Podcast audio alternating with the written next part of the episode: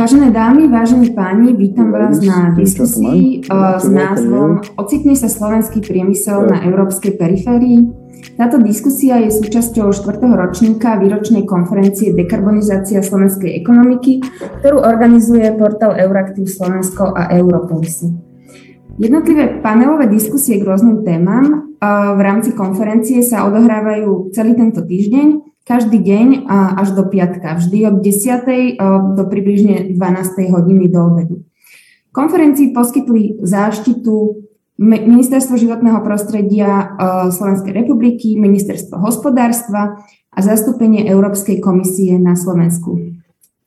Úvodom by som sa chcela poďakovať našim partnerom podujatia, bez ktorých by sme nemohli konferenciu organizovať, a sú to Slovenský plinárenský priemysel, Slovnaft, e, Velux, US Steel Košice, Schaeffler, Veľvyslanectvo Spojeného kráľovstva Veľkej Británie a Severného Írska na Slovensku, European Climate Foundation a zastúpenie Európskej komisie na Slovensku. Moje meno je Irena Jenčová, som editorkou portálu Euraktiv a budem dnešný panel moderovať.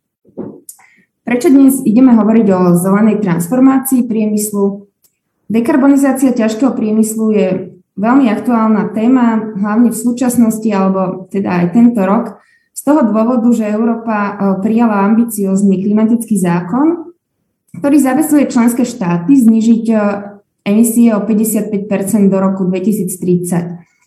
Um, aby bolo možné tento cieľ splniť, uh, komisia tiež prišla v lete s balíkom úplne konkrétnych klimatických a energetických politík, s názvom Fit for 55, eh, ktorý má pomôcť členským štátom dostať sa na cestu eh, k uhlíkovej neutralite, ktorú by mala Únia dosiahnuť v roku 2050. Aj keď sa ciele znižovania emisí týkajú všetkých odvetví eh, hospodárstva, ťažký priemysel, ako je výroba cementu, chemikálií alebo ocele, má v týchto plánoch špecifické postavenie. Keďže sú to sektory, ktoré využívajú alebo stoja na technológiách e, založených na fosílnych palivách. A relatívne ťažko budú dekarbonizovateľné. Práve z tohto dôvodu sa pri dekarbonizácii ťažkého priemyslu ráta aj s využitím tzv. E, prelomových technológií. E, ako je európsky a slovenský priemysel pripravený na zelenú transformáciu, aké riešenia by mohli byť aplikovateľné na tieto odvetvia a aké politické stimuly by mohli pomôcť z krátkodobého a dlhodobého hľadiska, aby sme dosiahli európske ciele dekarbonizácie. Na tieto otázky, to sú témy, o ktorých dnes budem diskutovať s našimi panelistami. Veľmi ma teší, že môžem privítať vedúcu oddelenia implementácie Európskeho systému s emisiami a IT na generálnom riaditeľstve Európskej komisie pre oblasť klímy, pani Meteke uh, Quinn. Dobrý deň, pani Quinn. Pozvanie tiež prijali pán Michal, Milan Zvara, riaditeľ odboru politiky znižovania, znižovania emisí skleníkových plynov na Ministerstve životného prostredia Slovenskej republiky. Dobrý deň, pán Zvara. Dobrý deň, prajem. Za priemysel je tu dnes pán Juraj Sabo, generálny manažér pre stratégiu a riadenie projektov US Steel Košice. Dobrý deň. Dobrý deň z Košic. A analytický pohľad na problematiku znižovania emisí v priemysle a súvisiace politiky nám dá pani Kateřina Davidová, výskumnička v, v Inštitúte pre európsky politiku Európeum. Dobrý deň. Dobrý deň. Ešte chcem pripomenúť, eh, že do diskusie sa môžete svojimi otázkami zapojiť cez aplikáciu Slido tým, že zadáte hashtag DSKE 2021. A, takže začneme eh, úvodným kolom otázok. Eh, pani Queen, a aké riešenia pre dekarbonizáciu priemyslu priniesol, priniesol balík Fit for 55 a ešte možno, že taká ďalšia otázka, ako, ako, môž, ako pomôcť európskemu priemyslu dekarbonizovať tak, aby nestratil konkurencieschopnosť. Nech sa páči.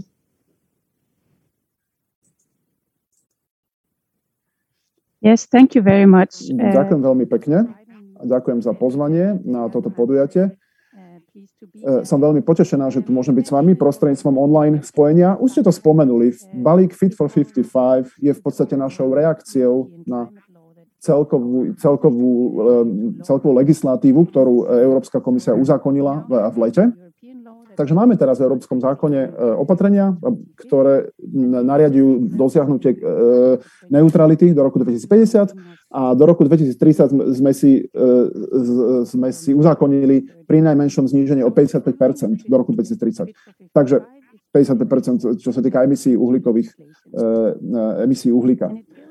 No a tento balík vlastne je, položen, je založený na veľmi konkrétnom hodnotení, ako dosiahnuť klimatickú neutralitu pomocou tohto stredového cieľa do roku 2030. Takže je celkom jasné, že všetky sektory budú musieť eh, prispieť k dekarbonizácii. Možno nie je úplne rovnakým tempom a rovnakým spôsobom, ale chceme sa ubezpečiť, že tento balík legislatívnych návrhov zabezpečí spravodlivý a nákladovo efektívny spôsob dosahovania týchto cieľov. Takže snažíme sa e, zdôrazňovať tie e, aspekty, ktoré sú nákladovo najefektívnejšie. Balík uznáva význam význam, že uznáva, že priemyselné odvetvie musí zostať konkurencieschopné počas tejto transformácie. Takže nejedná sa len o stratégiu dekarbonizácie ekonomiky, je to aj rastová stratégia.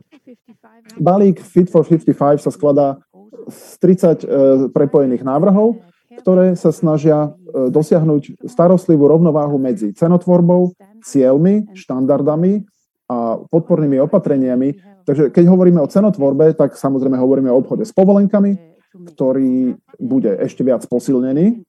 Zároveň zahrnieme aj námornú, sektor námornej prepravy a nastavíme nový systém obchodovania s, povolenkami pre budovy a prepravu. Musíme podporovať tento systém aj pomocou lepších a silnejších cieľov, preto sme navrhli e, rozšírenie cieľov pre inštalovanú kapacitu obnoviteľných zdrojov energie aj pre energetickú efektívnosť, ktoré sú takisto nesmierne dôležité aj pre priemysel a pomôžu e, priemyslu počas celej tejto transformácie. Takisto sme nastavili nové štandardy, čo sa týka e, štandardy výkonnosti pre motorové vozidlá v oblasti emisí CO2, aby výroba e, aut a nákladných e, vozidiel viac smerovala smerom k uhlíkovej neutralite a podporovala výrobu elektrických vozidiel. A nakoniec máme tiež návrhy v tomto balíku, ktoré zahrňujú podporné opatrenia, pretože naše analýzy ukázali, že budú isté zraniteľné skupiny, ktoré budú naozaj bojovať alebo pre ktoré bude náročné, keď budú bojovať s touto transformáciou. A musíme sa ubezpečiť, aby sme nechali aby sme ich nenechali bez pomoci, takže máme aj sociálny klimatický fond, ktorý rieši, fond, ktorý rieši e, problémy zraniteľných skupín, napríklad skupín, ktoré majú nároč, vyššie nároky na prepravu, aby mali, alebo pre ktorých bude prístup k novým elektrickým autom náročnejší, ale takisto sa ten, tento fond, alebo opatrenie tohto fondu týkajú renovácie e, fondu budov, ktorý pre isté skupiny spotrebiteľov môže byť veľmi nákladovo náročné. Takže aj toto rieši tento balík. Ale ak sa pozrieme na systém obchodovania s povolenkami, teda ETS systém, ktorý je nesmierne dôležitý pre priemysel, e, darí sa mu slušne a reálne emisie sú pod maximum. E, nastavili sme isté rezervy pred niekoľkými rokmi, ktoré, ktoré e, pomáhajú s povolenkami a cena uhlíka na to reagovala a, a, a reagovala na posilnenie tohto systému ETS a teraz je cena blízko 70 eurám. Takže e, navrhujeme posilnenie e, jestvujúceho systému obchodovania s povolenkami, aby sme aktualizovali celkové maximá teda maximálne e, objemy e, emisí, aby sme nejakým spôsobom reagovali na, tú, na ten cieľ 55% do roku 2013. Potom máme ešte aj faktor áno, e, ročnej lineárnej redukcie, ktorý zvýšime z 2,2% na 2,4% pardon, 4,2%. Uh, uznávame, že je nesmierne dôležité vyhnúť sa akýmkoľvek prudkým zmenám tohto rámca, ktorý máme pri, pri riešení problematiky tzv. uhlíkového úniku alebo úniku uhlíka, carbon leakage. Takže tento, tieto opatrenia budú pokračovať do roku 2013 s istými úpravami a to nám umožní lepšie zacieliť z, z, z, tie voľné povolenky, ktoré, ktoré budeme musieť prideliť sektorom, ktoré, majú najvä, ktoré čelia najväčším výzvam v rámci dekarbonizácie. Takže celkovými zvýšenými výzvami v, oblasti dekarbonizácie bude počet povoleniek alebo objem povoleniek sa zmenšovať a teda aj menej voľných povoleniek a naša analýza ukázala, že by mohlo byť niekedy v roku 2030 byť istý nedostatok A to by znamenalo, že by sme museli že by sme museli uh, aplikovať uh, krížové sektorálne korekcie a znižiť emisie pre všetky sektory. Nemyslím si, že by to bolo úplne spravodlivý spôsob znižovania pridelovania povoleniek v jednotlivých sektoroch, takže navrhujeme skôr na, nastaviť prísnejšie benchmarky, aby sme minimalizovali potrebu používania týchto krížovo-sektorových korekčných faktorov. Takže budeme môcť zamerať sa na tie sektory, ktoré budú potrebovať voľné alokácie povoleniek. Máme tiež, alebo zaviedli sme tiež e, podmienku 25 e, voľnej alokácie a tá bude predstavovať akýsi stimul pre spoločnosti, pre spoločnosti v odvetviach, ktoré sú energeticky náročné, aby implementovali energetické audity, ktoré budú ekonomicky životaschopné v, v priebehu asi 5 rokov. To znamená, tie menej, tie, tie, tie časti odvetvia, ktoré majú nižšiu výkonnosť, budú budú, bude, budú v spoločnosti ako keby odrazené od týchto investícií, kdežto tie, ktoré majú vyššiu výkonnosť, budú podporované a budú pridelované isté stimuly, aby a, a, a, a výsledkom bude, že spoločnosti budú aplikovať energetické audity a stimuly k, k vyššej výkonnosti z hľadiska, z hľadiska emisí CO2. A to celé podporí vlastne snahy o dekarbonizačnú reformu. Zároveň uznávame význam medzinárodných spravodlivých podmienok pre všetkých.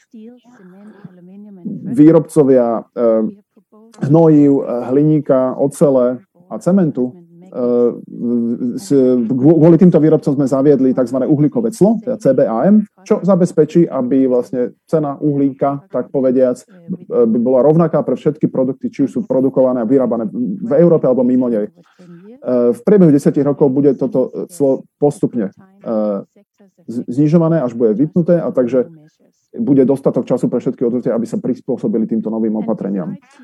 A okrem špecifických opatrení, ktoré sa venujú riziku e, uhlíkového úniku, e, toho uhlíkové, to uhlíkové clo už malo isté e, efekty na našich medzinárodných partnerov. Len to, že sme ho ohlásili, nič viac. A to je zaujímavý efekt, pretože, pretože Európa začala hovoriť o, o reálnej možnosti uhlíkového cla, medzinárodní partnery si uvedomili, že aj oni si budú musieť nejakým spôsobom nastaviť cenu uhlíka, tak povediac. A tento pohyb začal v roku 2021 a myslím si, že čoskoro uvidíme aj ako spotrebitelia dopady tohto opatrenia celkom skoro. A myslím si, že veľmi dôležité je zdôrazniť, že musíme pomáhať priemyselným odvetviam v tejto transformácii, takže navrhujeme zdvojnásobiť objem inovačného fondu a zároveň zdvojnásobiť objem modernizačného fondu na podporu transformácie energetických systémov. E, tieto fondy, ktoré sú dostupné v rámci e, inovačného fondu, môžu dosiahnuť 47 až 60 miliard eur a potom navrhujeme, že rovnaká čiastka by mala byť vynaložená zo strany, e, zo strany národných štátov z výnosov e, obchodovania s povolenkami. Takže hovoríme, e, hovoríme o viac ako 100 miliardách. Prvé výzvy pre tento inovačný fond boli veľmi úspešné. Bolo tam veľmi vysoký počet prihlas, žiadostí, takže sme si istí, že bude dostatok, bude dostatok projektov ktoré e, budú žiadať o tohto navýšenie z inovačného fondu. A to je veľmi povzbudivé pre všetky priemyselné spoločnosti, aby začali sa e, podávať žiadosti pre tieto projekty, aby sa zapojili do tohto procesu a teda žiadali o tento finančný nástroj. Ale nie len to. Máme aj iné finančné nástroje, nástroje financovania, ktoré sú venované dekarbonizačným projektom v rámci plánu obnovy a odolnosti jednotlivých členských štátov. Je tam plán pre spravodlivú transformáciu, o ktorom viem, že Slovensko zahrnulo transformáciu odvetvia ako veľmi vysokú prioritu. No a potom máme bežné komunitné nástroje, ako je Horizon Europe alebo Invest EU, čo sú názvy konkrétnych uh, vehiklov. Takže toto je asi moja posledná poznámka. E, nejedná sa len o financie, ktoré by chýbali. Financie je dostatok. Čo teraz potrebujeme, je skutočná zaangažovanosť do transformačnej stratégie. Veľmi pekne ďakujem za pozornosť. Ďakujem. A Slovensko má silný priemyselný sektor, takže veľmi u nás sú ostro sledované všetky tieto politiky, o ktorých hovorila pani Quinn. a skutočne aj teda priemyselný mm, sektor to vníma veľmi citlivo. Pán Zvara, ako podľa vás zabezpečiť trvalú podporu e, zo strany priemyslu práve zelenej transformácii na Slovensku a teda ako, ako, ako môže prispieť akoby Slovensko svojimi politikami, aby túto transformáciu podporilo? Ďakujem pekne, dobrý deň ešte raz. Tak v podstate vždy je to taká kombinácia na jednej strane podpora a na druhej strane je to nejaký ten regulačný rámec s tými povinnosťami alebo s nejakým tlakom. Keďže sa jedná o súkromné prostredie, ten priemysel. To znamená, že sa snažíme opatrne pristupovať k novým normám, nejakým novým povinnostiam a tlaku. V podstate aj z tohto dôvodu teraz pripravujem napríklad slovenský nový klimatický zákon a nízko, nízku transformáciu, tak by sa mal volať. A tam napríklad vnímame, že priemysel alebo táto časť sektora nebude primárne targetovaná týmto, týmto zákonom, keďže hlavný nástroj už máme a to je ETS. To znamená, že, že z, tohto, z tohto pohľadu nejakého regulačného rámca vidíme, že nástroj už máme. Ten treba doľaďovať a s tým aj narábame hlavne.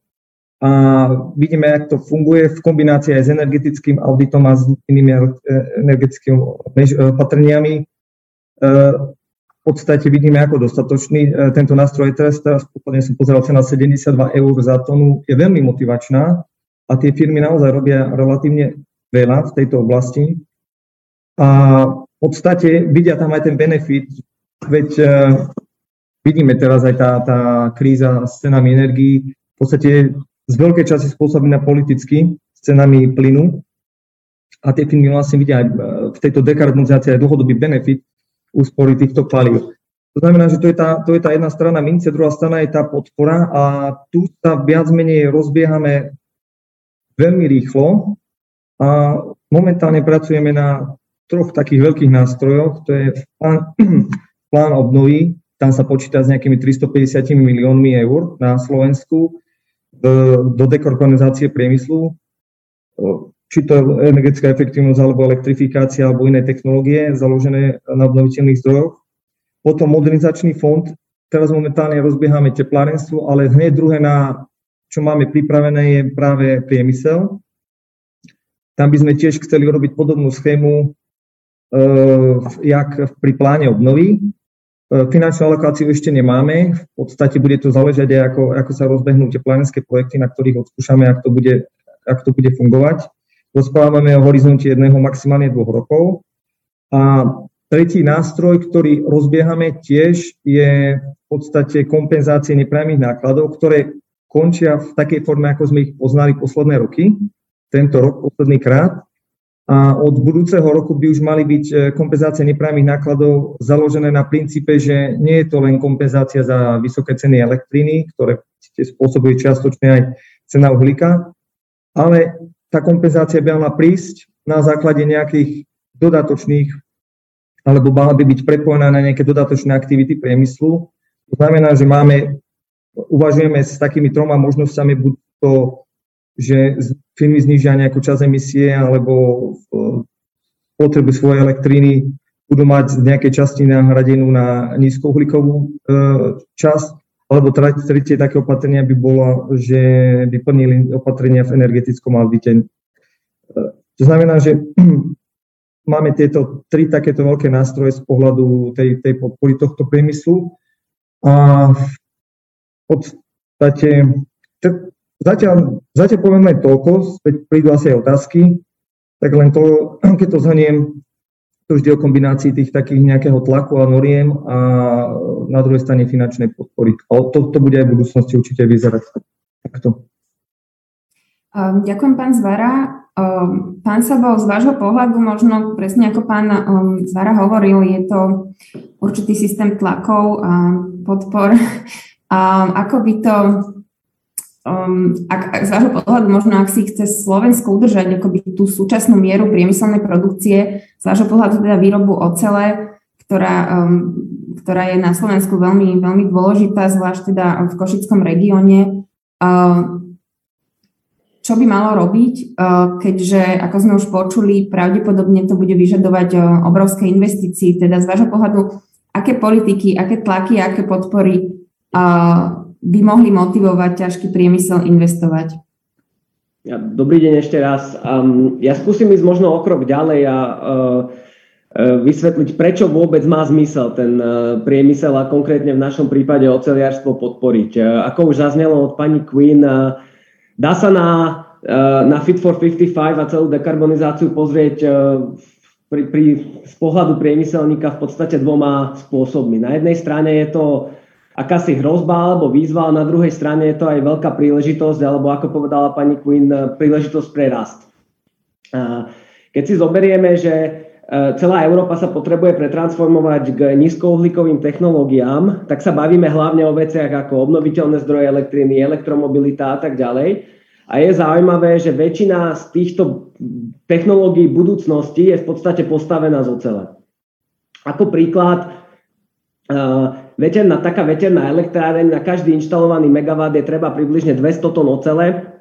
Ja som videl nedávno štúdie, ktoré hovoria, že Európa potrebuje inštalovať okolo 23 gigawatov ročne medzi teraz a rokom 2050 čo keď prepočítame do spotreby ocele, tak sa bavíme len o 5 miliónoch tón ocele na veterné elektrárne ročne. To je viac ako naša výroba v Košiciach. A, takže to je jeden, jeden spôsob rastu. A druhý spôsob, ako sa na to pozrieť, je takisto, že a, využitím ocele v týchto technológiách sa dá o oceli baviť ako, ako, ako akomsi spôsobe ukladania alebo redukovania uhlíka, lebo znova príklad tej veternej elektrárne Eh, jeden inštalovaný megawatt pri veternej elektrárni vyrobí povedzme 1700 megawatt hodín ročne, čo keď nahradíme týmito 1700 megawatt hodinami uhlie, ušetríme okolo 1700 tón eh, CO2, ale na tú elektrárne sme spotrebovali pri výrobe rádovo 400 tón CO2. Takže v podstate sa nám zaplatí ako keby v úvodzovkách uhlíkovo v rámci asi štvrť roka a potom už ďalej ako keby šetrí E, šetrí uhlík. Takže ehm, keď to ako keby skrátim, tá oceľ je potrebná pre tieto nízkouhlíkové technológie a bolo by, bola by škoda, keby tá oceľ, ktorou chceme šetriť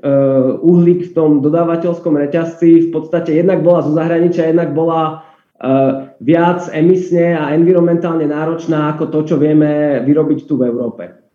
Takže z toho pohľadu pre nás je dôležité ten priemysel podporovať.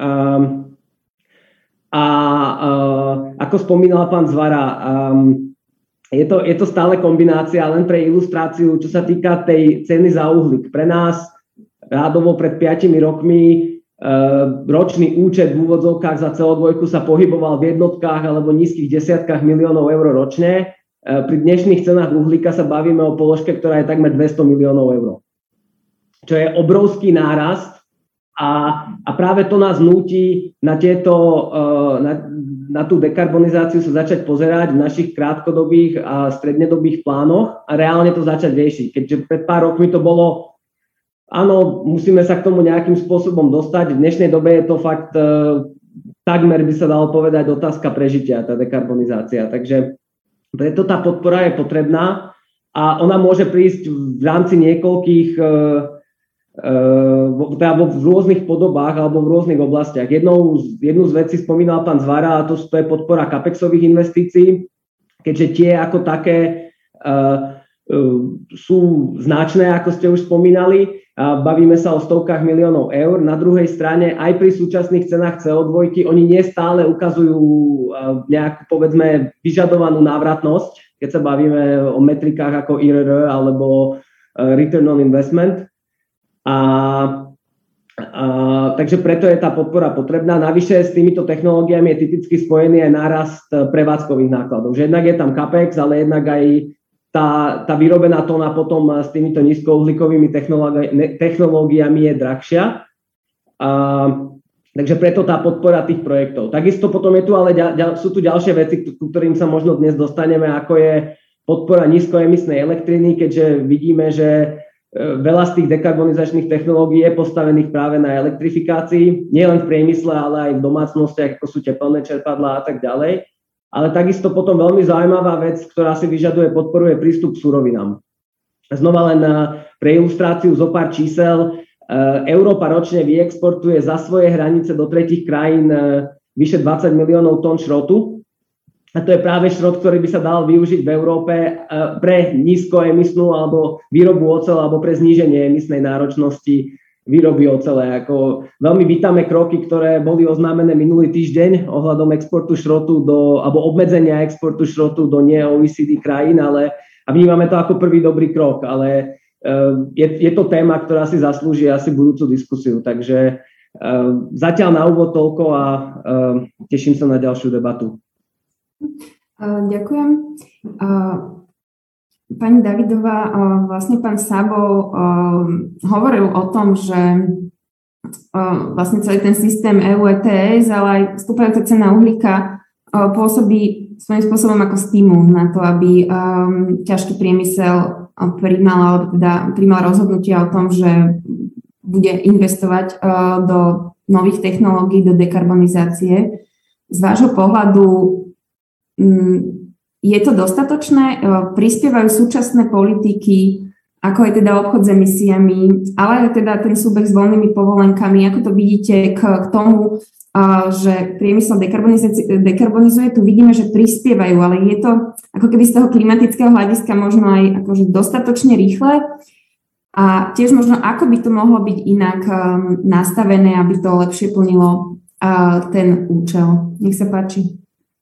Díky, uh, ještě jednou zdravím. Um, ta otázka, vlastně tý, co se týká těch cenových uh, stimulů pro, pro dekarbonizaci průmyslu, tak samozřejmě uh, systém EU ETS v tom hraje zásadní roli. Tady uh, souhlasím s tím, že v těch mezích možností toho, co se dá vlastně na evropské úrovni dohodnout mezi všemi členskými státy, tak to, co nyní máme, tak je asi, asi to, na, to nejlepší, na čem uh, jsme schopni se shodnout.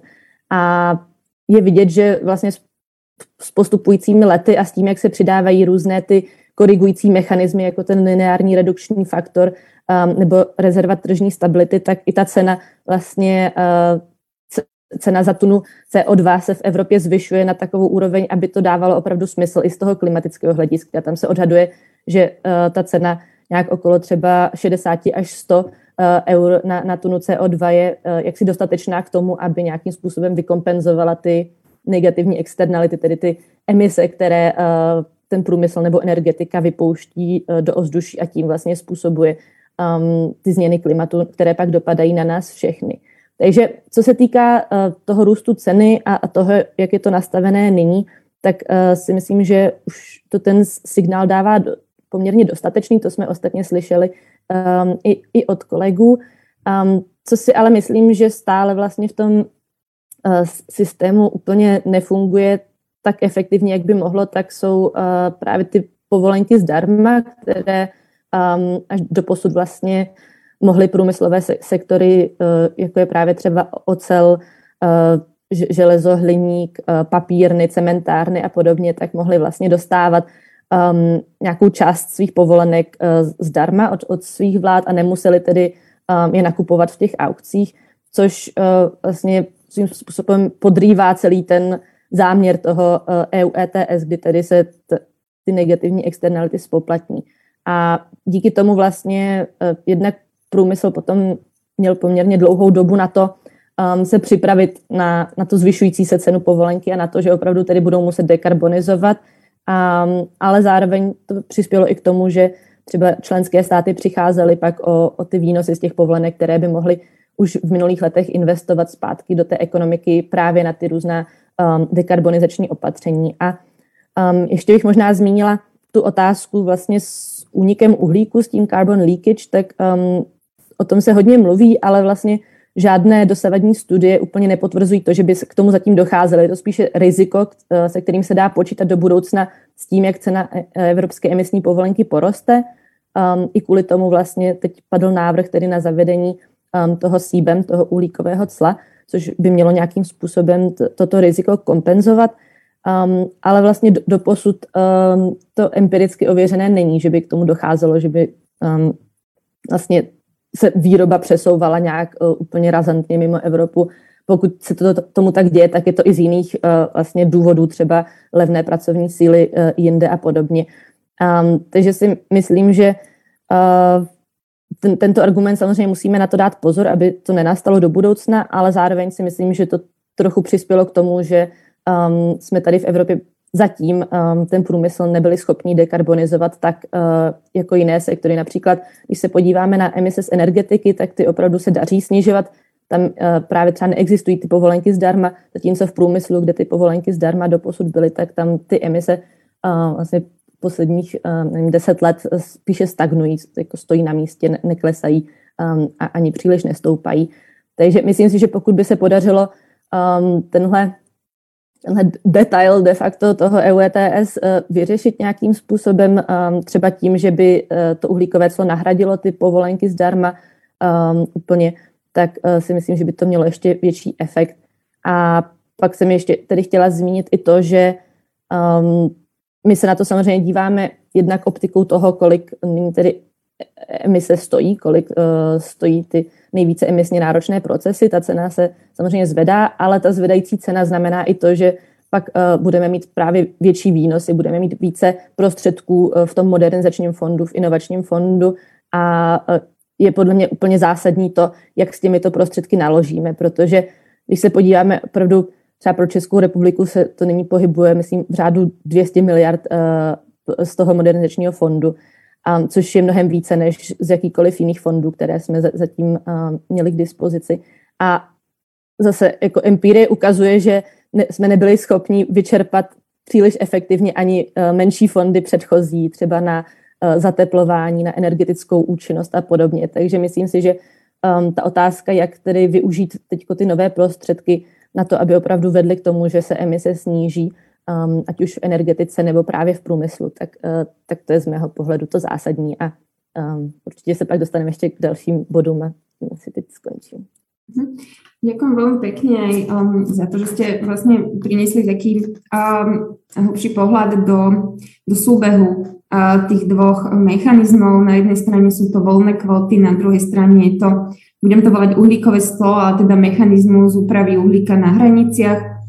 Um, Komisia um, ešte pred zverejnením balíka Fit for 55 avizovala, že, um, že, že ráta s nejakým prechodným obdobím, ako ste aj vyhovorili, pani Quinn, uh, s prechodným obdobím, kedy uh, tieto dva systémy uh, budú, budú fungovať spolu. Zároveň, ako ste povedali, uh, um, vyvolávalo to rôzne reakcie u medzinárodných partnerov, uh, zvlášť teda zo strany Číny a Ruska, um, ale aj USA uh, cítime alebo po, bolo, bolo počuť vlastne akože nesúhlasné hlas, hlasy, odvolávali sa na to, že um, súbeh týchto dvoch opatrení je protekcionistický a, a je proti zásadám uh, Svetovej obchodnej organizácie.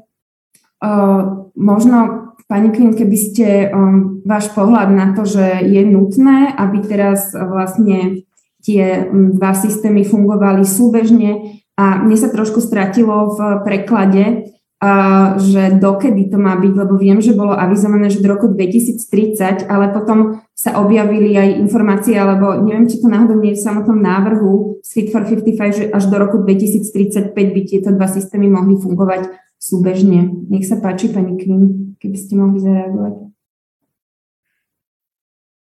Yes, thank you very much. Mm, áno, veľmi pekne ďakujem. Uh, veľmi výrazne súhlasím s poslednou speakerkou z hľadiska uh, rizika uhlíkového, tá, úniku uhlíka a súhlasím, že v našich štúdiách sme v podstate nevideli, ani v našich výskumoch sme nevideli uh, reálny reálnu materializáciu, že reálne, že by nejaký uhlík unichal v rámci ETS, teda obchodovania s povolenkami, čo, čo je dobré, dobrá správa. S, men, s menším objemom voľných alokácií nie je možné samozrejme pokračovať v rovnakých opatreniach navždy. A myslím si, že môžeme zároveň povedať, a opäť chcela by som vyjadriť súhlas s pani Davidovou, že tie stimuly smerom k dekarbonizácii je je, je, je celkom slušný úspech, že videli sme veľký úspech v oblasti energetického sektora, ale len veľmi malý v sektore ťažkého priemyslu. Pravdepodobne že sú ako, akým spôsobom ochránení pred na, skutočnými na, nákladmi na uhlík, uhlíkové emisie. A na, tomto je, na toto je to uhlíkové clo, aby nastavilo veľmi jasnú cenotvorbu a predstavovalo stimul pre priemyselné odvetvia, aby dekarbonizovali.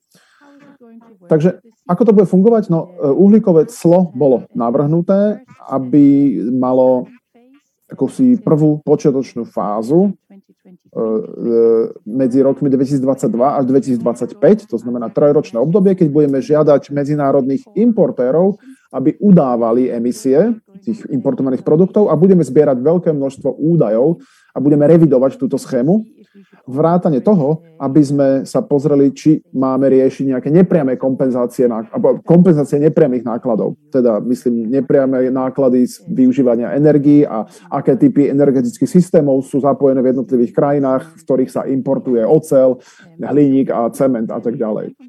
A potom od roku 2026 táto schéma sa rozbehne reálne a je tam 10-ročné prechodné obdobie, to znamená do roku 2036, e, alebo pardon, 2035. Mm, a, a, to, a budeme sa, bude sa zvyšovať to celo 10% každý rok. Začneme s 10% e, cien, cen uhlíka platenými v Európe, potom 20%, potom 30% ceny uhlíka platené v Európe až, až do roku 2030. Mm, a potom zároveň máme e, e, paralelné postupné vypínanie ETS-ky. Pôjdeme z 90% na 80, 70, 60% a tak ďalej. To znamená, jeden systém bude nabiehať, druhý bude paralelne klesať.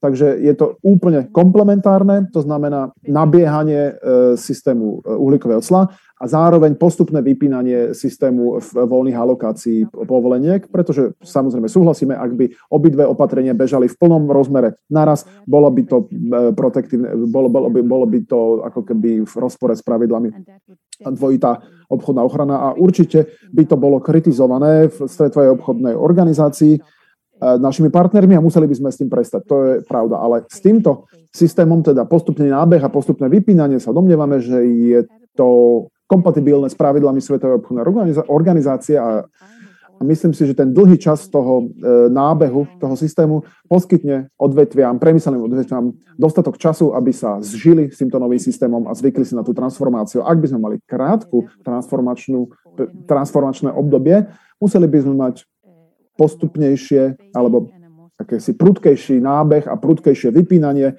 jedného alebo druhého systému, ale rozhodli sme sa, že bez ohľadu, bez ohľadu na to, aké uhlíkové clo e, budeme mať, tak ten proces v alokáciách voľných povoleniek bude opačný. Nikdy nemôžete kombinovať e, tieto dve opatrenia a mať teda dvojitú obchodnú ochranu. E, takisto by som chcela povedať, že úplne súhlasím s pánom Zvarom a, a s jeho príspevkom. Máme zhruba teraz cenu okolo 72 eur. Myslím, že veľmi motivačná cena pre, pre, na prestavenie alebo prepnutie a teda na uh, akési aplikovanie prechodných a transformačných stratégií. Energetická kríza, uh, ktorú, ktorou teraz práve prechádzame, je dočasná, ktorá je len spôsobená medzinárodnými efektami viac ako čímkoľvek iným. A predpokladáme, že je to len prechodná záležitosť na nejaký, nejaké krátke obdobie, časové obdobie. A potom zároveň, čo sa týka nových technológií, rovnako súhlasím s tým, čo zaznelo, že uh, musíme podporovať uh, uh, osvojovanie si nových zelených technológií, či už sa to týka vodíka alebo aj iných sektorov.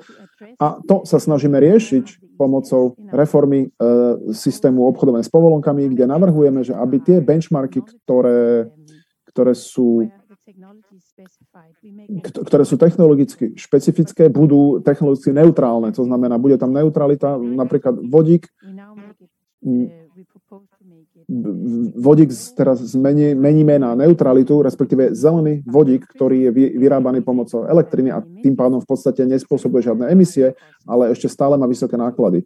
Takže aby sme stimulovali prechod na takéto technológie, eh, takže spoločnosti budú dostávať ďalšie voľné povolenky v období najbližších dvoch alebo troch rokov A to bude extra, ďalší stimul, aby sa pohli smerom k tejto technológii a súčasťou inovačného fondu máme tiež uhlíkový kontrakt.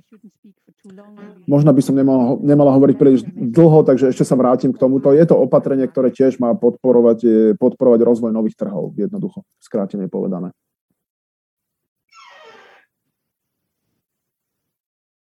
Prepačte. Ďakujem veľmi pekne za, za, za objasnenie um, vlastne tohto zámeru um, komisie. Ja by som sa však rada vrátila ešte k tomu, čo zaznelo v prvom kole. A mm, to je vlastne svojím spôsobom také, že investičné versus uh, prevádzkové alebo operačné náklady. Teda už teraz je veľa mechanizmov, ktoré z verejných zdrojov podporujú uh, dekarbonizáciu.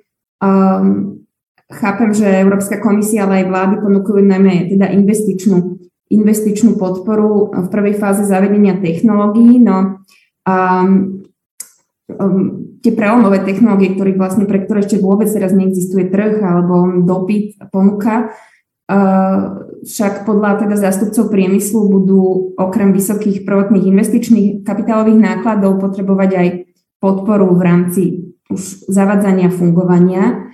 To však nie je úplne v, v súlade s pravidlami pre, pre financovanie. Pán Zvara, aký je váš možno postoj alebo čo Slovensko chystá v tomto smere, um, lebo napríklad viem, že um, ministerstvo hospodárstva sa opakovane vyjadrilo, že v prípade obnoviteľných zdrojov sa ráta len s um, investičnou podporou a ďalej už nie s nejakou prevádzkovou operačnou podporou.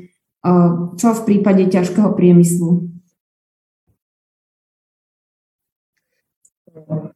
V podstate, čo som, vravol, čo som spomínal, tie tri, tri, um, tri nástroje, tak jeden z nich bol nie len na investičnú podporu, ale v podstate aj na prevádzku z časti, to sú tie nepriame kompenzácie, ale okrem toho ešte, čo pod nás spadá, alebo v rámci našej kompetencie, čo ešte môžeme pokladať ako nejaké prevádzkové opatrenia, tak to sú aj tie voľné povolenky čiastočne. A potom aj e, práve ten CBEM, alebo ten, tá, tá uhlíkové clo po slovensky zjednodušenie, to, čo sa e, bude zavádzať. A v týchto veciach, alebo v týchto oblastiach viac menej e, aj predchádzajúcich rokov, keď, keď sa ešte revidovala predchádzajúca smenica, tak sme mali jasnejší postoj napríklad, že CBEM alebo to uhlíkové clo je potrebné, práve chrániť eh, priemysel už len kvôli tomu, že vidíme, že ten priemysel je vlastne veľmi otvorený, veľmi proexportne orientovaný. A eh, my sme boli aj medzi tými prvými signatármi, ktorí požadovali zavedenie uhlíkového cla. Je pravda, že sme požadovali aj ponechanie voľných eh, jednotiek, ale akože keď sa to rozhodne dá na stôl a vidí sa, že tieto dva systémy paralelne fungovať nemôžu kvôli tomu, že by to neprešlo cez VTO, tak ako vidíme naozaj, že toto 10-ročné prechodné obdobie asi dáva zmysel. To znamená, že z tohto nejako viac menej sme ustúpili, aj keď tie prvotné reakcie boli také, že sme boli sklamaní, ako to bolo predložené, ale je pravda, že dáva to zmysel pohľad do toho globálneho obchodu takto.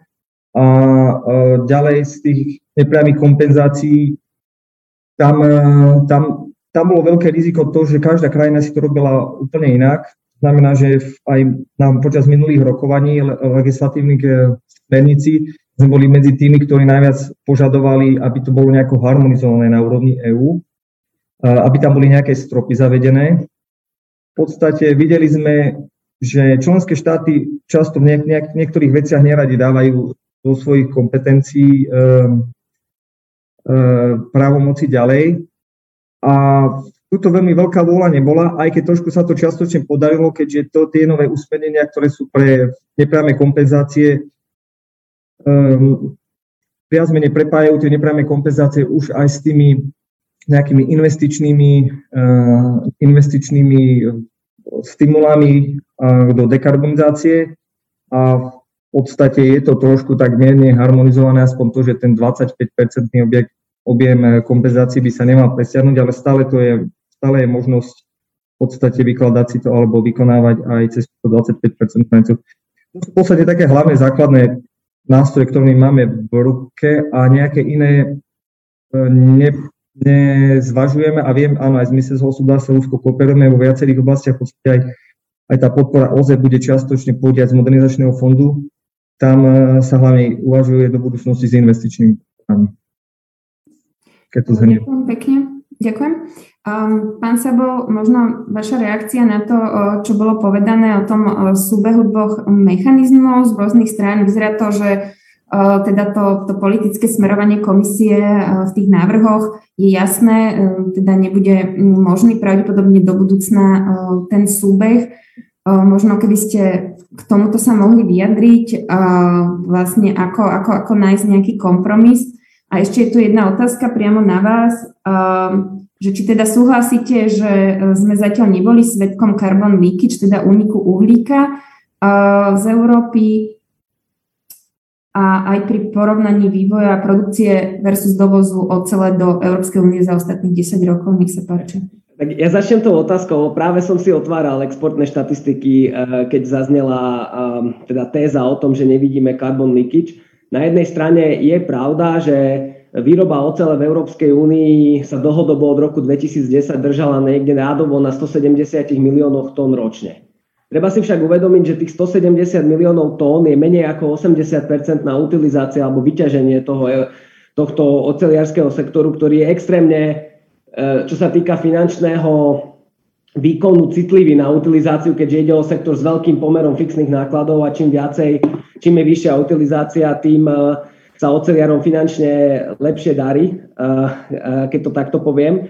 A E, čo je zaujímavé je, že alebo prečo tá dekarbonizácia je tak veľká výzva v dnešnej dobe je, že tých 10 rokov oceliarský sektor bol relatívne málo využitý, tým pádom marže v oceliarskom sektore boli výrazne pod tým, čo by investori očakávali a výrazne zaostali za inými odvetviami, napríklad chemickým priemyslom, energetikou a tak ďalej. Takže po takomto 10-ročnom období v podstate, keď sa oceliarstvu nedarilo, tak zrazu stojí pred otázkou týchto obrovských investícií.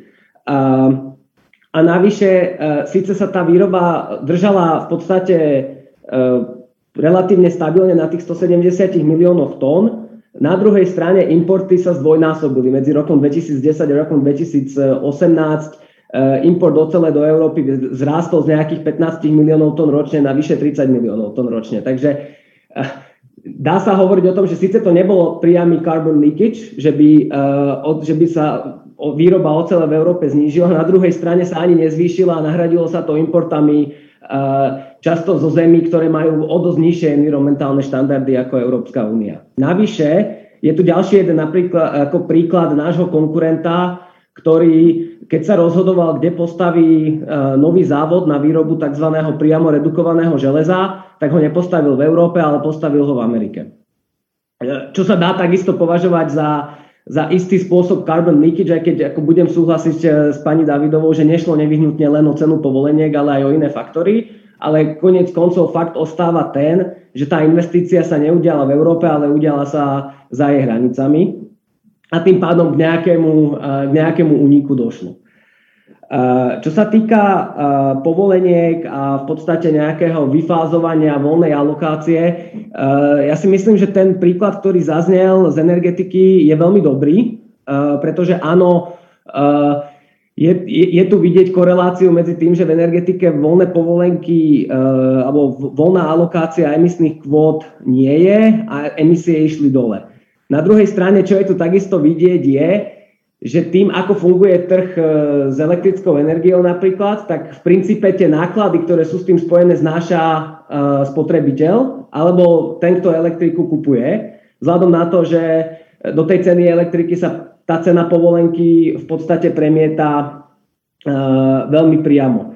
Takže čo si treba uvedomiť je, že ak by došlo, k, alebo ak dôjde k odstráneniu alebo zníženiu voľnej alokácie, tak e, niekto ten extra náklad bude musieť znášať a tu je práve sa vrátim k tým politikám, čo som nespomenul na začiatku, že vytvorenie trhu so zelenou oceľou alebo podporenie toho, že ľudia budú ochotní platiť za zelenšie výrobky, či už je to oceľ, e, hliník alebo ďalšie, cement napríklad, tak je ako veľmi dôležitý krok, ktorý musí ísť ruka v ruke s vyfázovaním alebo s odstránením teda voľnej alokácie.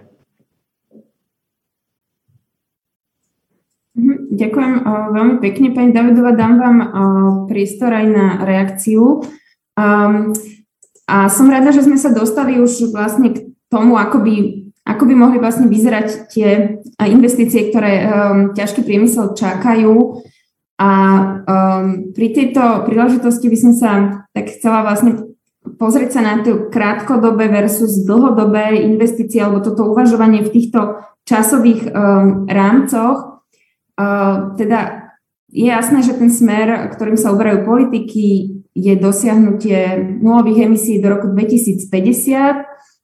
To sa môže stať, zdať veľmi ďaleko, ale e, z hľadiska e, priemyselných investičných cyklov to, je, to úplne tak nie je. Pravdepodobne by bolo dobré, aby, keď hovoríme do investície, o investíciách do roku 2030, aby už v tom nejakým spôsobom boli, boli zakomponované vlastne myslenie na dlhodobé investície, alebo teda a aby to dlhodobé hľadisko tam jednoducho bolo prítomné. Je to aj z toho dôvodu, aby sme sa vyhli uviaznutým investíciám. Otázka na všetkých, začneme pani Davidovou, potom kľudne sa prihláste o slovo. Ako to, ako nezanedbať toto dlhodobé hľadisko, lebo teraz vlastne sa hovorí o tom, že čo môže, aj priemysel o tom hovorí, čo 2030 je medzník, dovtedy dokážeme urobiť niečo, potom prídu prelomové technológie, ak budú splnené určité, um, určité podmienky. A potom ideme akoby do tých, uh, do tých um, ďalších uh, veľ, veľkých investícií. Uh, ako, je to, ako je to z vášho pohľadu, pani Davidova, nech sa páči, potom môžeme ísť, um, kdo, kdokoľvek chce reagovať, len mi stačí kývnuť. Nech sa páči. Děkuji za slovo. Um, tak já možná ještě jenom navážu na to, eh, co, co říkal pan Sabol přede mnou. Um, tak samozřejmě je pravda, že uh, nárůst importu uh, oceli a i, i vlastně dalších produktů do EU, tak uh, ten jsme zaznamenali a myslím si, že právě i z toho důvodu vlastně uh, vznikl ten návrh na, na to uhlíkové clo, protože tam by se to minimálně mělo Eh, vyrovnat tím, že nebude ten zahraniční import nějakým způsobem cenově zvýhodněn právě tím, že nemají eh, vlastní třeba systém obchodování s emisními povolenkami. Um, je, mně přijde třeba zajímavé to, že už i v dalších zemích, kromě Evropské unie, se ten systém ETS e zavádí. Například Čína ho zavedla letos v létě, zatím tedy jenom pro energetiku, um, ale je to uh, vlastně už dobrý krok vpřed s tím, že můžou to pak rozšířit třeba i na ten průmysl. A tím vlastně postupně dojde k tomu, že se to eh, minimálně u těch velkých producentů nějakým způsobem trochu přiblíží um, té úrovni cenové, jako máme tady v Evropské unii. Um, samozřejmě je tu nějaké období té transformace, které bude asi uh, bude trochu těžké pro nás nějakým způsobem zvládnout. Um, ta, ta otázka toho, kam, jak se promítnou ty zvýšené ceny, jestli to nakonec zaplatí tedy koncový spotřebitel nebo um, jakým způsobem se to dá eh, třeba kompenzovat nějakými eh, těmi třeba klimatickým sociálním fondem nebo nějakými klimatickými vouchery například pro třeba zranitelné domácnosti a podobně, tak to si myslím, že, eh, že je otázka, kterou se bude potřeba zabývat, ale myslím si, že, to je, ehm, že tohle to budeme řešit v nějakém přechodném období a nakonec vlastně ten trend bude takový, že i další země světa budou zavádět nějaké spoplatnění uhlíku, budou vlastně se snažit um, moci dál importovat na ten evropský trh a tím pádem um, pro, pro ně vlastně bude dávat smysl, aby se ta cena um, za uhlík nějakým způsobem přiblížila um, k té ceně evropské, což um, ostatně i, i třeba letos v Glasgow na té konferenci vlastně se řešil uh, vlastně článek 6 té pařížské dohody, kde se i o nějakém vlastně globálním trhu s uhlíkem uh, hovoří. Takže myslím si, že ten trend jde tímto směrem. Je samozřejmě otázka toho, jak vydržet nějaké to překlenovací období, kdy opravdu uh, ty ceny mohou být v Evropě vyšší a samozřejmě nechceme, aby to nějakým způsobem dopadlo na, na velké části populace, to, to by samozřejmě nebylo v něčím zájmu, um, takže myslím si, že tady se musíme bavit o tom, jak to, jak to nějak efektivně kompenzovat. Um, když se podíváme pak na ty investice, tak um, zase jako třeba z toho globálního hlediska už nyní uh, například v Číně tak eh, dávají na, na investice do zelených technologií víc peněz než eh, Evropská unie a Spojené státy dohromady. Takže um, ten zase ten trend jako globální je poměrně jasný, je spíš otázka toho, jak dlouho to vlastně bude trvat, než se to nějakým způsobem stane jako mainstreamem um, i třeba v dalších zemích. A z mého pohledu určitě je potřeba mít na paměti vlastně ten dlouhodobý cíl klimatické neutrality do roku 2050, takže pokud děláme nějaké investice teď, tak by měly být um, v souladu s tím, že tedy do toho roku 2050 budeme mít, mít tu klimatickou neutralitu.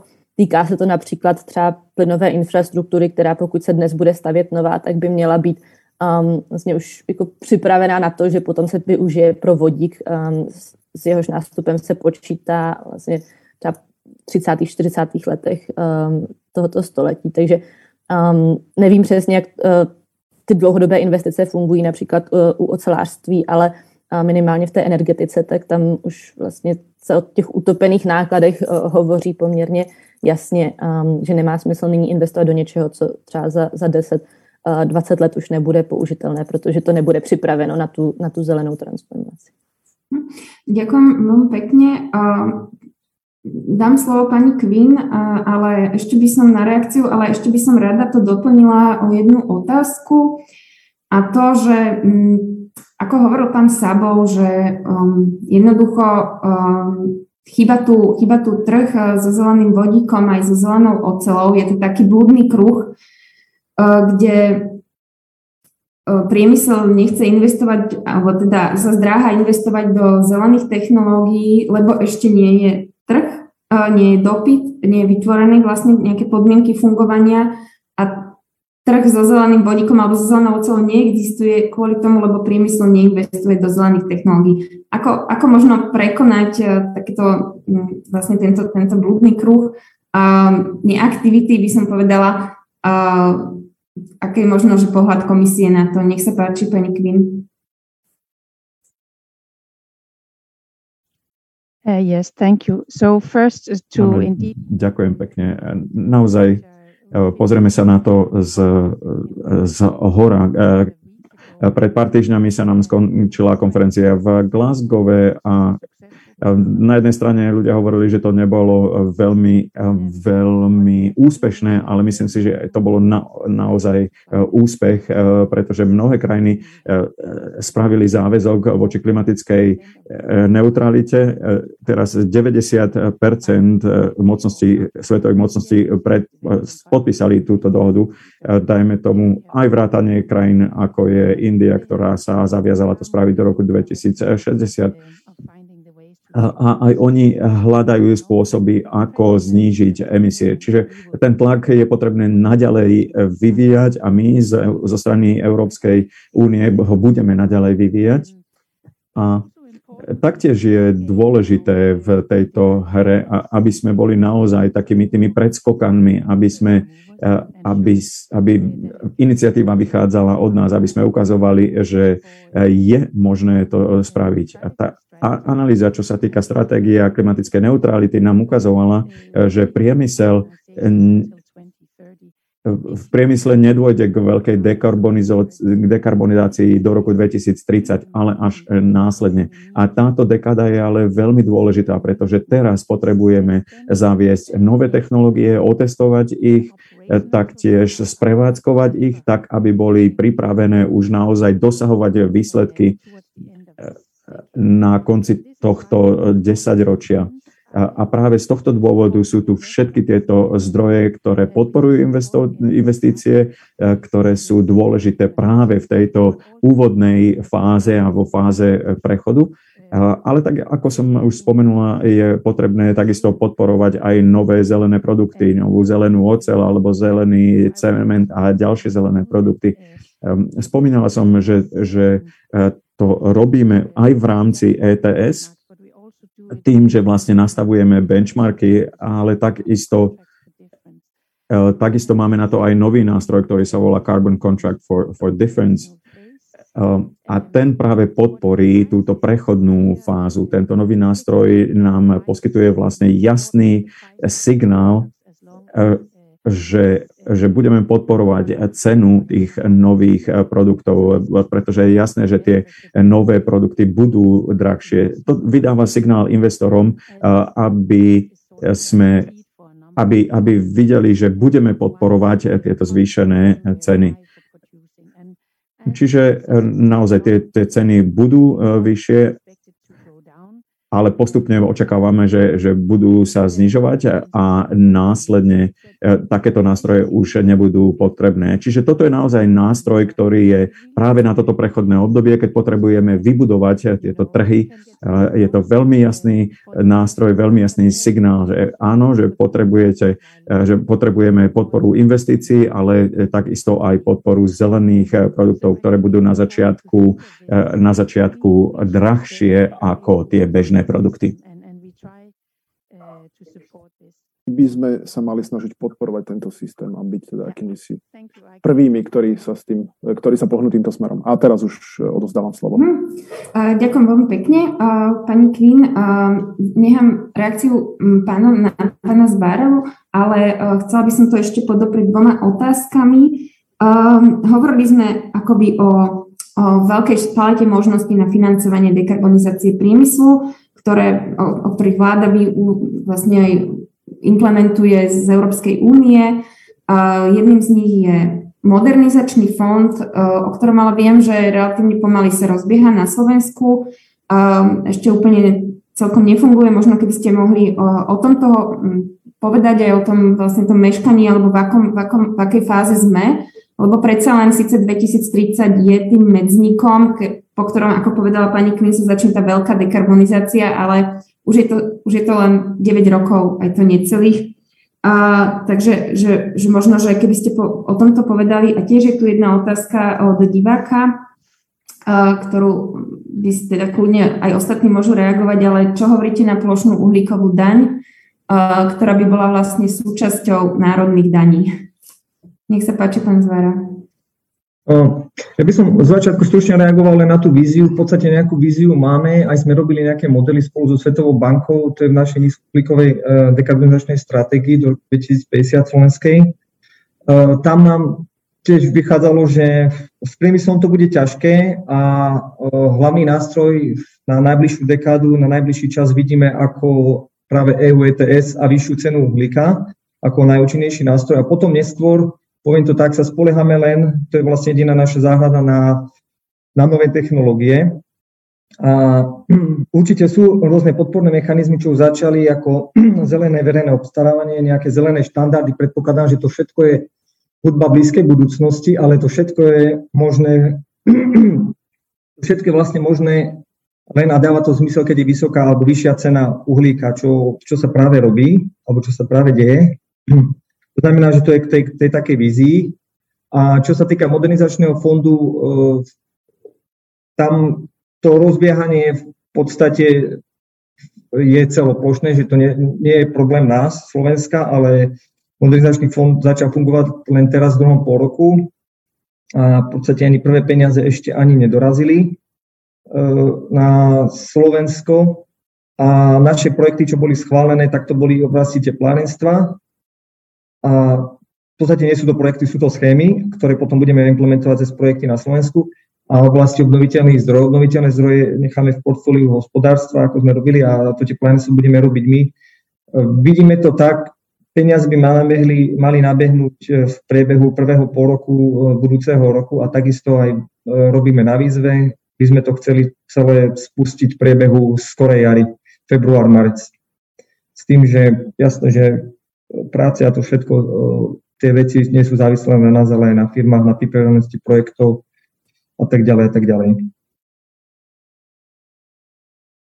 A čo sa týka, to som už spomínal, čo sa týka, uvažujeme, že budúci rok by sme začali robiť aj na tej, na tej schéme pre priemysel v rámci modernizačného fondu a to by sme chceli založiť na schéme, ktorú robíme teraz momentálne pre pod plánom období. Niečo podobné. Takže také sú, to je v priebehu budúceho roku. Uh-huh, ďakujem veľmi pekne. A možno na vás otázka, pán Sabo, keby ste možno mohli zareagovať, čo hovorili uh, ostatní rečníci, ale ešte vám uh, náložím, uh, lebo pán, pani Kvin vlastne spomínala, že je dôležité akoby byť ten, ten prvý, ako keby nezneškať uh, nezmeškať vlak tej dekarbonizácii, podobné, um, podobné vyjadrenia počujeme aj napríklad z prostredia britského oceliarského priemyslu. Jednoducho v Číne, Čína napríklad, tu máme nejaké, áno, začiatkom tohto roka najväčší čínsky výrobca ocele štátny Baovu, Svetová dvojka e, podľa produkcie oznámil, že dosiahne uhlíkovú neutralitu do roku 2030 a vrchol emisí do roku 2023, podobne Japonská Nippon Steel alebo juhokorejská Posko, e, ktoré sú svetové trojka, trojkou a peťkou, tiež slúbili nulovú čistú ocel teda do roku 2050. E, Čína tiež avizovala, že pripravuje 5-ročný plán na dekarbonizáciu oceliarstva. Takže ako naznačila pani Davidová aj pani Queen, správnym spôsobom je asi riešiť problém čo najskôr. Ale z vášho pohľadu, že aký mix politik, alebo že čo by vlastne pre vás mohlo byť e, takouto, že čo by vám teda uľahčilo pravdepodobne túto cestu, ktorá je nevyhnutná. Nech sa páči. Ja by som na úvod poznamenal, že US Steel sa takisto zaradil k, k oceliárským firmám, ktoré majú zverejnený záväzok uhlíkovej neutrality konkrétne do roku 2050. Na čo sa pozeráme my v Košiciach konkrétne je, že vieme veľmi výrazne znížiť, alebo vedeli by sme veľmi výrazne znížiť našu uhlíkovú stopu uh, ešte pred rokom 2030. Um, uh, čo je k tomu treba, je práve veľmi dobrá otázka a za nás e, sú to v princípe dve hlavné veci, e, veľmi kompatibilné s tým, čo naznačil alebo vysvetlil už e, pán Zvára. V prvom rade ide o prístup k fondom, ktoré by sme chceli použiť na, na tieto capexové projekty kde veľmi vítame tú kompetitívnu schému, ktorá bola predstavená v rámci plánu obnovy a odolnosti. E, a takisto veľmi pozorne sledujeme vývoj v rámci modernizačného fondu, keďže plánujeme sa, to asi nie je žiadnym tajomstvom, o tieto prostriedky uchádzať v rámci týchto tak, akýchsi súťaží a takisto veľmi ako máme ambíciu veľmi razantne prispieť slovenskému cieľu do roku 2030, kde by sme v Košiciach vedeli eh, veľkú časť toho cieľa Slovensku pomôcť eh, dodať. Čo, tá druhá vec, alebo ten druhý pilier, na ktorom to stojí, je, um, ako som už spomínal, prístup k elektrine, ktorá by mala byť nízkoemisná, a na druhej strane aj nákladovo uh, Mm, efektívna alebo s minimálnym zaťažením, čo sa týka tarif. E, vidíme, že, niek- že e, na Slovensku existujú legislatívne prostriedky, ako znížiť koncovú cenu elektriny pre e, energeticky náročné odvetvia. Čo sa týka tarif, samozrejme komodita je komodita a ako spomínala pani Quinn, takisto veríme, že to, čo sa deje momentálne na trhu s komoditou je dočasný stav, ale to, čo má štát v rukách, je práve E, tá časť tarif a ako vravím, vidíme, že existujú legislatívne prostriedky, e, ktoré umožňujú e, akýmsi spôsobom zabezpečiť veľmi výhodnú cenu elektriny pre priemyselné, pre priemyselné firmy. A, a to je takisto druhý ten pilier toho, čo by sme potrebovali, aby sme tú našu ambíciu mohli dodať. Mhm. Ďakujem. A či niekto chce reagovať e, z rečníkov, ale e, pán Sabov vlastne načrtol takú, e, takú, takú otázku alebo taký jeden zo zásadných argumentov v tejto diskusii a to je, že jednoducho, ak plánuje Európska únia vyrábať zelený vodík vo veľkom, tak bude potrebovať veľké množstvo zelenej energie. Možno pani Queen je, je bude pripravená, ako keby, keď už začne teda, ako ste hovorili, e, tá veľká dekarbonizácia a potom medzníku 2030, že bude, budeme mať dosť e, tej zelenej energie?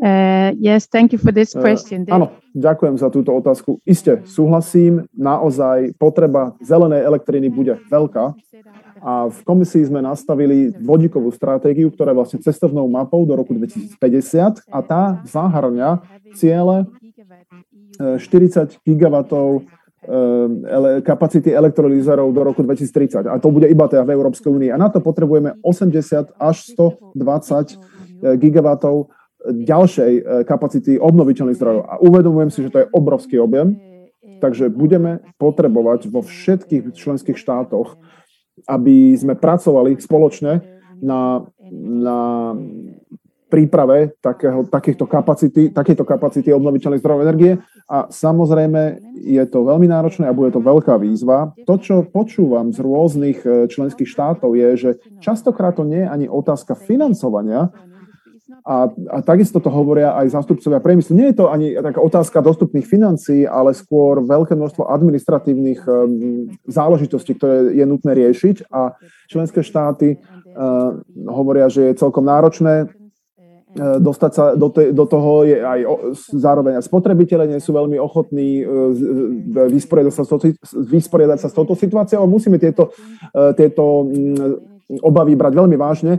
A výroba obnoviteľnej energie a inštalácia kapacít obnoviteľných zdrojov energie by sa následne mohla mm, realizovať. Mm. A ďalšia vec, a je, je to jedna z vecí, s ktorou musíme začať okamžite. Mm, a všetky a všetka táto kapacita elektriny, ktorá bude akoby navyše, bude následne môcť byť využitá na výrobu vodíka, ale je nič menej nesmierna potreba, aby sme pracovali v tejto oblasti získavania inštalácie, inštalácie obnoviteľných zdrojov na národnej Ďakujem veľmi pekne. Pani Queen, chcel reagovať pán Zvára, nech sa páči. E, ja len stručne len som videl, že pani Davidová ešte predtým chcela publikovať dane, ale ja len poviem, že áno, môžem povedať, že lebo sme, podielame sa tiež na tvorbe našej e, stratégii pre vodík a takisto aj na akčnom pláne tiež e, robíme úzko v zmysle hospodárstva a vidíme tiež, a takisto som aj s potenciálnymi firmami, sme v kontakte na nejaké vodíkové projekty a tiež vidíme, že u nás je veľký problém s administratívou. Presne často často ešte väčšie ako s problémom financovania alebo vôle zo strany potenciálnych investorov. Ďakujem. Pani Davidová, okrem teda vašej reakcie je tu aj priama otázka na vás. Prečo sa dopady na obyvateľstvo zvažujú riešiť až v prechodnom období, ale vlastne to prechodné obdobie pravdepodobne už vlastne zažívame alebo bude až, keď sa teda príjme Fit for 55, skadiaľ plinie presvedčenie policy makerov, že zdroje sociálneho klimatického fondu, ktoré predstavujú 72,2 miliardy eur, na obdobie 2025 až 2032 bude dostatočný. Jo, děkuji za otázku. Um, já jsem původně chtěla reagovat ještě na tu předchozí otázku k uhlíkové daně, ale tak možná začnu um, tohle s tou přímo tedy na ty, na ty sociální dopady. Um, jako uh, otázka, kdy, kdy to začít řešit, tak já si myslím, že, že určitě není potřeba čekat až, až na to, kdy vlastně ty dopady budou nějak více pocitovatelné. Um, samozřejmě je ideální to řešit průběžně už s tím, jak vlastně se nějaké ty politiky uh, zavádí. Uh, myslím si, že se to řeší nyní víc právě tím, že ta cena uh, povolenky šla, šla tak nahoru oproti třeba uh, stavu před uh, dvěma, třema lety a právě se to může pak promítat nějakým způsobem i na té ceně pro spotřebitele. Takže myslím si, že to je vlastně um, ten důvod, proč se to nyní začalo řešit nějak uh, více, ale uh, určitě to není jenom ne, ne, není to jenom otázka ceny, to je otázka toho, jak vlastně budou třeba dostupné různé eh, alternativy, například ke spalo, k automobilům se spalovacími motory, um, tak už nyní existují průzkumy nebo výzkumy na to, že, um, že nízkopříjmové rodiny budou mít mnohem těžší vlastně přístup k nějakým alternativám, ať už jsou to elektromobily nebo třeba uh, i dostupná veřejná doprava a podobně. Um, takže s tím, co vlastně se chystá, i třeba s tím návrhem uh, zahrnout tedy nebo zavést nové EU ETS pro Eh, sektor silniční dopravy a budov, kde to přímo bude dopadat na, eh, na ty domácnosti, na ty spotřebitele, tak eh, si myslím, že vlastně ta urgence se nyní zvyšuje, ale je potřeba to řešit, dá se říct, co nejdříve, protože Um, pokud by se stalo to, že vlastně uh, dojde k nějakému vysokému zvýšení uh, cen v důsledku nějakých těch zelených politik, což um, zatím to tak úplně není. Um, třeba ta cena ETS má na té současné ceně uh, elektřiny dopad asi 10%, takže je to opravdu spíše kvůli tomu plynu. A to, to zacházím trošku jinam, ale pokud by se to začalo uh, nějakým způsobem masivně dít, tak uh, by vlastně přišlo k tomu, že by došlo k ohrožení vůbec těch e, evropských ambicí, vůbec toho, té zelené dohody, toho cíle klimatické neutrality, protože nemůžeme tady zavádět něco, s čím není nějaká schoda veřejnosti. Um, vůbec třeba celý ten zelen, celá ta zelená dohoda vyšla z toho, že v evropských volbách v roce 2019 vlastně uh, se do parlamentu dostalo největší množství vlastně zelených europoslanců a europoslanců, kteří uh, měli uh, nějakou zelenou agendu. Takže tady ta poptávka veřejnosti řešit tu klimatickou krizi byla, ale nemůžeme si myslet, že ta poptávka zůstane neměná um, a musíme vlastně s tou veřejností počítat, uh, pokud tvoříme ty politiky. Um, a ještě ta konkrétní otázka na to, jestli tedy ty uh, zamýšlené prostředky z toho klimatického fondu budou dostatečné. Um, vlastně v tom návrhu balíčku Fit for 55 se počítá s tím, že asi 25%, takže uh, jedna čtvrtina uh, výnosů z toho nového ETS 2 pro uh, budovy a silniční dopravu by šla do toho klimatického fondu, který by pak tedy zpětně se um, využíval na podporu těch nízkopříjmových domácností. Já si myslím, že um, to procento by klidně mohlo být navýšené, um, jelikož opravdu myslím si, že ne, bychom neměli podcenit um, to, jak to veřejnost bude vnímat a, a to, jak to na ní dopadne a jak vlastně bude pak reagovat na, na ty nová um, opatření. Na druhou stranu vidíme, že třeba v některých provinciích, kde už jako uh, tento systém víc funguje, třeba v Kanadě, um, vlastně mají nějakou uhlíkovou daň a z toho potom ty výnosy dávají zpětně um, domácnostem, tak tam to poměrně dobře funguje a um, potom vlastně roste i ta podpora tady těch opatření od, ze strany té veřejnosti. Takže už tu jako nějaký návod, jak, uh, jak se s tím popasovat, tu máme a bude spíš otázka toho, jak to, jak to budeme implementovat potom. Hmm, ďakujem. Možno pán Sabo a pán Zvara, keby ste uh, možno mohli viacej uh, hovoriť, povedať o tom, ako vy to vnímate, lebo viem, pán Sabo, že um, vlastne ten pohľad priemyslu je taký, že, že upozorňujete, že um, jednoducho ľudia si neuvedomujú, um, aké dopady bude mať zelená transformácia na spotrebiteľov. Na druhej strane, ako povedala pani Davidová, je tu veľké, veľká aj skutočne aj na Slovensku um, ľudia, ľudia jednoducho chcú um, aktívnejšiu zelenú politiku. Uh, ako, ako vy toto vnímate, pán Sabo a potom pán Zvara? My každopádne registrujeme um, záujem našich zákazníkov a tu si treba uvedomiť, že náš zákazník nie je ten koncový spotrebiteľ, náš zákazník je typický automobilka alebo výrobca domácich spotrebičov.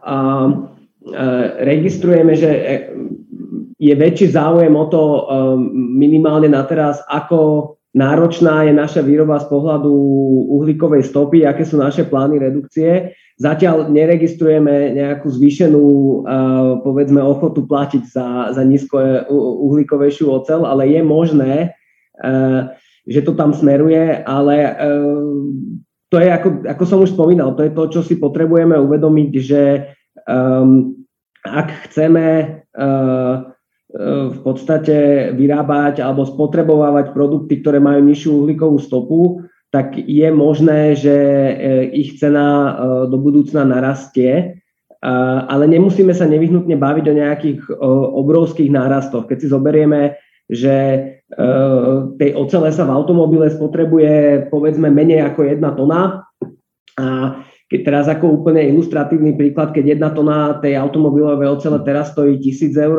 a do budúcna by stála 1200, tak z pohľadu toho automobilu nejde nevyhnutne o nejaký likvidačný nárast, ale treba si uvedomiť, že nejaký nárast e, tej, e, tej ceny bude a preto, e, ako už boli spomínané, tieto buď klimatické šeky alebo rôzne kompenzácie môžu pomôcť, aby, aby si to ľudia viacej uvedomili a boli ochotní za, za zelenšie produkty platiť e, ten náklad, ktorý je v podstate s nimi spojený. To nie je o tom, že by, e, že by tu bol nejaký ako keby um, priestor pre extra maržu, ide o to, aby to v podstate pokrylo ten extra náklad, ktorý je s tým spojený. Ďakujem. Pán Zvera, ako vy sa pozeráte, vlastne už aj, ako tu pán Sabo spomenul, na také možno aj priame kompenzácie, objavili sa teraz rôzne také návrhy o, o, o také priamej kompenzácii ľuďom, ktorá by mala ísť z environmentálneho fondu, čo dáva určitý logický zmysel, keďže tam sa hromadia vlastne prostriedky z, z predaja emisí, teda vlastne akože z toho znečisťovania, takže vlastne aby z toho ľudia konkrétne niečo mali, na ktorých to znečisťovanie vlastne najviac dopada. Uh, tam ja som, začnem s tým, že ja som zabudol odpovedať vám na tú otázku uhlíkovej dane.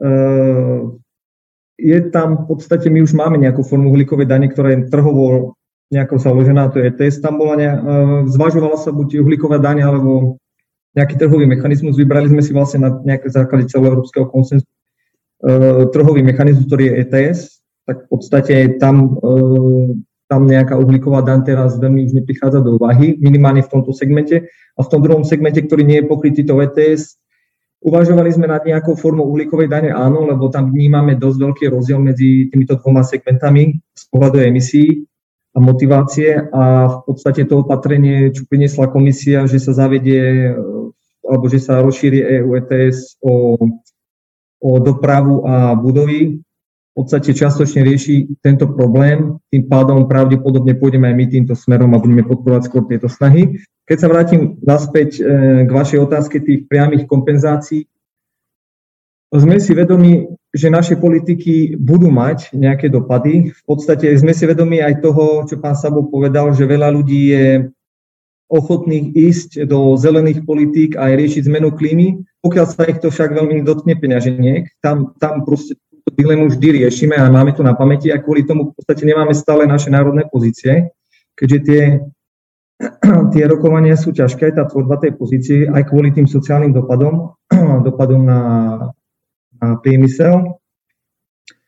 Ja osobne, alebo u nás E, máme s takými priamými kompenzáciami trošku problém, že sú málo motivačné.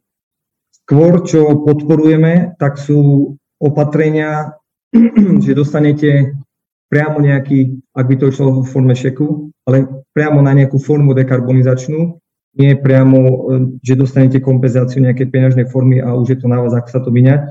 Znamená, že ak by sa skôr šlo, určite to musí byť naviazané na nejakú kompenzačnú časť alebo na niečo také zníženie reálnej emisie alebo efektívnosť zvýšenie alebo druh spotrebiča, ktorý je o to lepšie alebo tak. Takže určite ak tak nejakou formou, tak skôr do tejto formy treba ísť.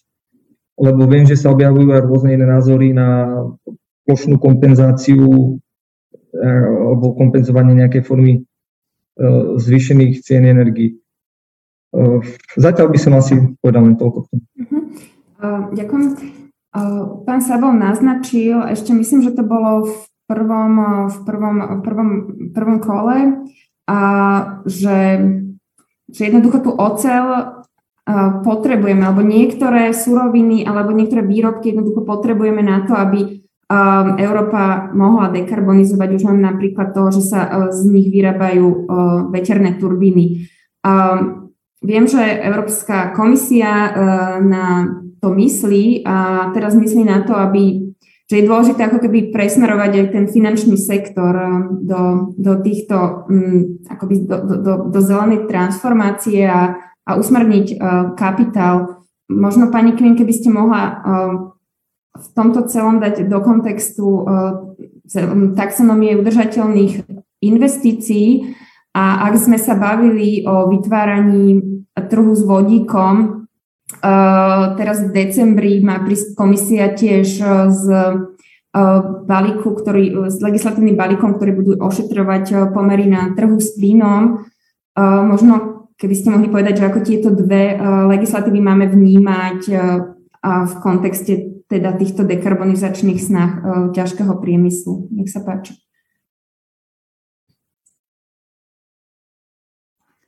Yes, thank you. Um, I think overall the, the whole... Ďakujem. Áno, myslím, že tak tá celková tá celková predstava ohľadom taxonomie, ktorú sme spravili, alebo ktorá sa objavila v ostatných rokoch a my sme už, už predstavili určitú určitý základný rámec. Myslím si, že to je veľmi dobrá, dobrá myšlienka, pretože to dáva signál investorom, že ktoré produkty, ktoré, alebo do ktorých odvetví investovať na to, aby sme dosiahli dekarbonizáciu. A Nemôžem zatiaľ povedať príliš veľa ohľadom toho nového balíka, ten bude publikovaný čoskoro, ale v každom prípade od, od, E, otázka je, že či plyn bude považovaný tiež za, za prechodné médium alebo prechodný nástroj, alebo či sa pozrieme na to koncové riešenie, kedy plyn nebudeme potrebovať a budeme potrebovať spraviť e, plnú dekarbonizáciu. Je to, je to taká politická otázka a uvidíme, že v akom rozsahu budeme potrebovať používať plyn aj v, tej, v tomto prechodnom období. Ale v každom prípade od komisie budeme počuť návrh čoskoro. Ďakujem veľmi pekne. Blížime sa k záveru diskusie. E, ešte by som e, chcela také záverečné koliečko e, urobiť, ale aj by som vám chcela vlastne položiť ešte jednu otázku lebo v tom balíku Fit for 55 nejde len o technologické inovácie alebo len o samotnú podporu nejakých nových technológií zelených. Dostávame sa aj k takej, vlastne prináša to aj takú zmenu paradigmy o tom, ako uvažujeme o, o energetickom systéme aj o, o celkovom hospodárstve. A ako pán Sabo veľmi teda trefne podotkol v prvom stupe, že že bude dôraz na cirkularitu, na určitú um, surovinovú sebestačnosť, teda ako keby na nejaké také akoby zlokálnenie alebo uh, zbavenie sa závislosti od nejakých globálnych uh, reťazcov.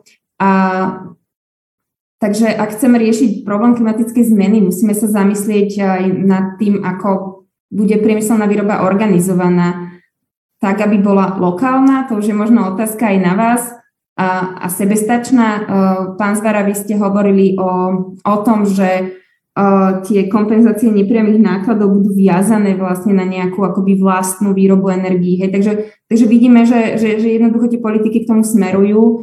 Um, ako, ako, ako vy to vidíte? Nech sa páči, poďme a záverečné koliečko, môžete potom aj a, teda svoju záverečnú poznámku teraz a, povedať. Môžeme ísť v poradí pani Queen, pán Sabov, pán Zvara a pani Davidová. Ďakujem.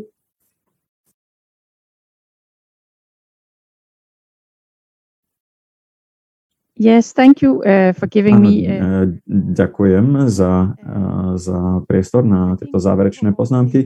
Myslím si, že tie celkové signály sú teraz veľmi jednoznačné a silné. Signály z Glasgow, signály takisto z európskych politík a takisto aj z národných politík, takisto aj tie E, tie vouchery alebo tie, tie šeky, ktoré sme spomínali, naozaj, že sme v prechodnej fáze e, smerom k, k zelenej ekonomike. Je potrebné naskočiť na tento vlak a pustiť sa do toho. E, je potrebné naozaj čím skôr sa do toho pustiť. Čím skôr sa do toho pustíme, tak tým nižšie budú náklady s tým spojené a takisto, keď sa na to pozrieme z takého toho e, veľkého obrazu, e, tak aj dopady klimatickej krízy budú nižšie na celú ekonomiku. Takže toľko z mojej strany. E, myslím si, že jednoducho toto nezmizne len tak a samé ostane to tu, čiže musíme s tým počítať. Radi by sme naozaj podporovali čo najlepšie, ako budeme vedieť všetkých, aj čo sa týka politických nástrojov, aj finančných nástrojov, ale je už na spoločnosti a firmy, aby tie stratégie implementovali. Ďakujem.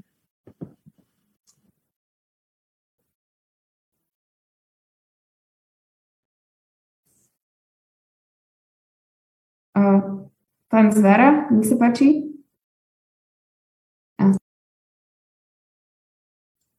Povedali ste pán Sabu, tak preto som čakal, že pôjde on, ale v pohode môžem aj ja.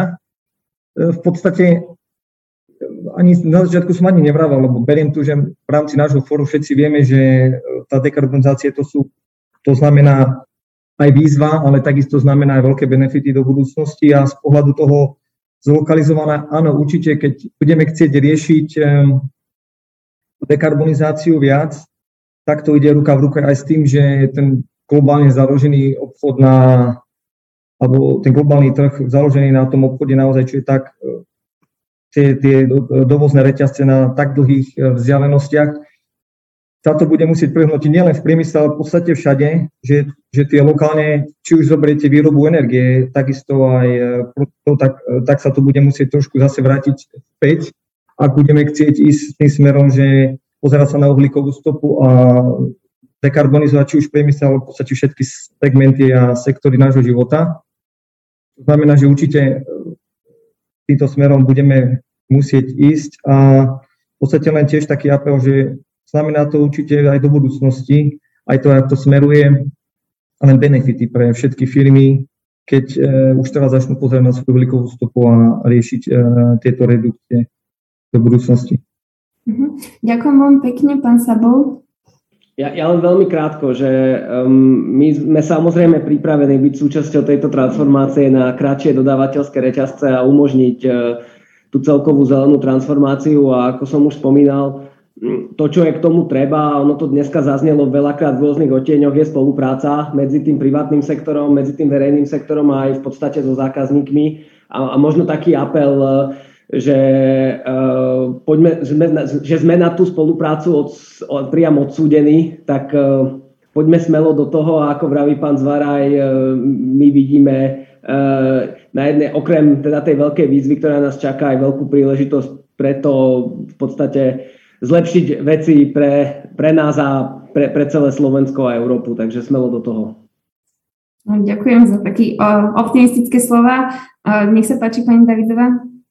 Děkuji. Já tak už uh, krátce, já uh, souhlasím tady se všemi uh, kolegy, že um, ta zelená transformace přinese spoustu příležitostí i, i pro náš region, který zatím um, je píše pozadu, nejsme tedy úplný pionýři v tom, ale zároveň tady je poměrně velký potenciál právě toho využít um, tím, jak se právě uh, je vlastně tlak na nějakou tu větší lokalizaci a přenesení i té výroby třeba zpátky do Evropy, tak právě třeba ten region střední a východní Evropy by uh, mohl dost dobře posloužit uh, k tomu, aby se tady koncentrovala výroba různých právě těch zelených technologií nebo komponentů, které jsou potřeba um, třeba pro baterie, pro solární panely a podobně, protože tady máme vlastně tu tradici výrobní a, a tak bychom toho mohli využít a, a vlastně přesedlat na, na ty modernější, zelenější technologie a vyrábět je tady.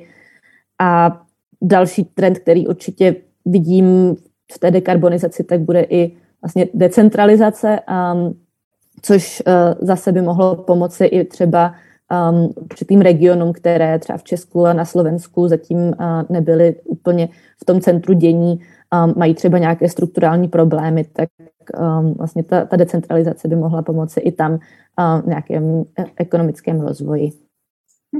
Ďakujem všetkým za ich záverečné vstupy. Dostali sme sa teda na záver dnešnej diskusie. Pozvanie dnes prijala vedúca oddelenia implementácie Európskeho systému s emisiami a IT na generálnom riaditeľstve Európskej komisie pre oblasť klímy pani Mete Quinn. Ďakujem za účasť. Ďakujem tiež Milanovi Zvarovi, riaditeľovi odboru politiky znižovania emisí skleníkových plynov z Ministerstva životného prostredia.